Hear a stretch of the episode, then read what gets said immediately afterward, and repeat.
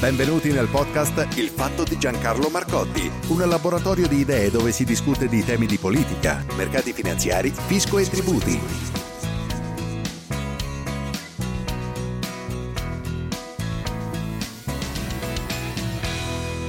Ultimamente, non so se avete notato, ma c'è una continua corsa al rialzo nelle previsioni di crescita, eh, di crescita economica naturalmente, del nostro paese.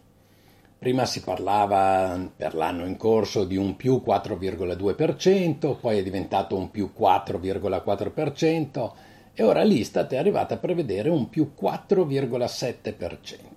Naturalmente se anche riuscissimo a raggiungere tali percentuali di crescita non si tratterebbe di un boom economico, eh, perché sarebbe solo una parziale ripresa di quanto abbiamo perso nel corso del 2020.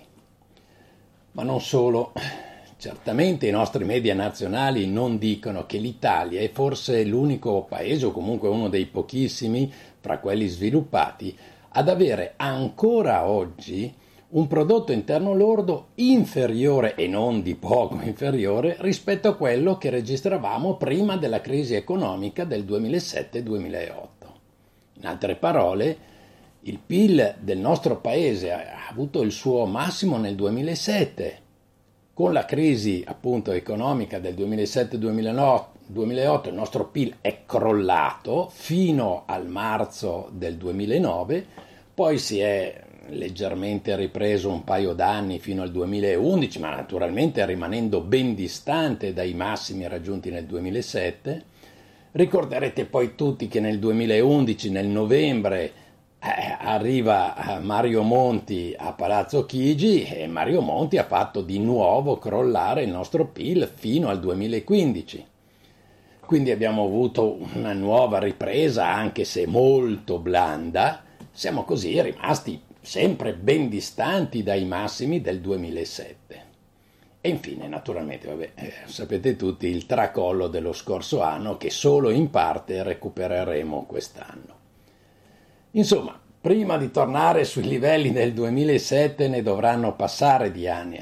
Alcuni poi ritengono che finché rimarremo nell'euro i valori del 2007 non li rivedremo mai più. Certo, è una previsione pessimistica, ma non improbabile.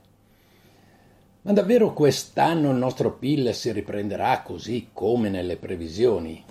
Naturalmente, oltre ad augurarcelo, noi saremmo felici se la ripresa economica fosse addirittura maggiore, proprio perché l'Italia è stato forse il paese che ha maggiormente risentito della crisi dovuta dal Covid. Ma purtroppo eh, non vorrei che si fossero create troppe aspettative. Allora, innanzitutto viene sbandierato che in questi primi tre mesi del 2021 è già tornato il segno più davanti alla variazione del PIL, nel, nei confronti dei tre mesi precedenti, ma è un più 0,1%, insomma, meno di un'inezia. Allora, è bene fare chiarezza. Allora, il calcolo del PIL viene eseguito trimestralmente. 30 giorni dopo la fine del trimestre, quindi alla fine di aprile, viene diramata la prima stima il mese successivo, quindi alla fine di maggio, la seconda stima, che dovrebbe essere più accurata rispetto alla prima naturalmente, ed infine dopo altri 30 giorni, e cioè alla fine di, di giugno, la stima definitiva, quella ovviamente riferentesi al primo trimestre. E poi naturalmente al mese successivo, alla fine di luglio, si parte con la prima stima del secondo trimestre e così via. Ebbene, viene normalmente comunicata la variazione del PIL trimestrale sia rispetto al trimestre precedente che rispetto allo stesso trimestre dell'anno precedente. Ed ecco allora i dati. Alla fine di aprile scorso, insomma, era stato comunicato che il nostro PIL nel primo trimestre del 2021 era sceso rispetto al trimestre precedente cioè l'ultimo trimestre del 2020, dello 0,4%. Ora, alla fine di maggio, quel dato è stato rivisto al rialzo dello 0,1%, ossia non siamo scesi dello 0,4, bensì siamo saliti dello 0,1%. Bene, naturalmente io ne sono contento, anche se, ripeto, uno 0,1 non è che sia un boom. E comunque anche qualche dubbio resta perché normalmente i dati vengono rivisti di uno 0,1-0,2%, difficilmente come in questo caso di uno 0,5%, ossia da meno 0,4 a più 0,1. Comunque non voglio fare lo scettico, credo all'Istat. Un miglioramento rispetto alle stime precedenti si è naturalmente avuto anche nei confronti dello stesso trimestre dello scorso anno, ossia rispetto al primo trimestre del 2020, ma qui ovviamente rimane comunque il segno meno. Nella prima stima di aprile l'Istat ci aveva comunicato che il primo trimestre del 2021 si era concluso con un calo dell'1,4% rispetto al primo trimestre del 2020. Ora ci dice che invece il calo è stato dello 0,8%. Quindi resta il segno meno anche se meno negativo rispetto alla stima precedente. Ovviamente attendiamo poi la stima decisiva che avverrà, come detto, alla fine di giugno. Ma va fatta una osservazione.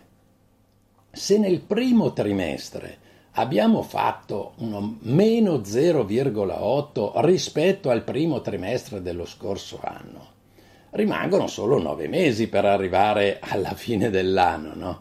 e quindi per arrivare a un più 4,7% in tutto il 2021.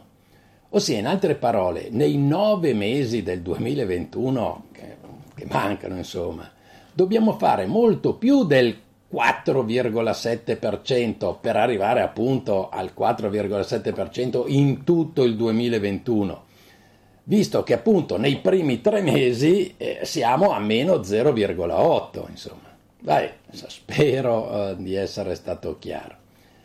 Certo, occorre sottolineare anche un'altra cosa, ed ossia che il primo trimestre di quest'anno è stato un trimestre con delle restrizioni.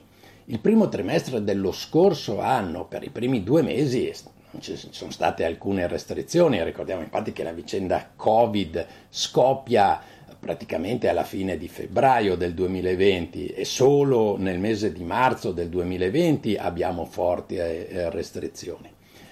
Ci auguriamo invece naturalmente che negli ultimi tre trimestri di quest'anno ci siano meno restrizioni rispetto a quelle che abbiamo subito lo scorso anno e quindi diciamo che a quel punto il raffronto per noi sia maggiormente positivo.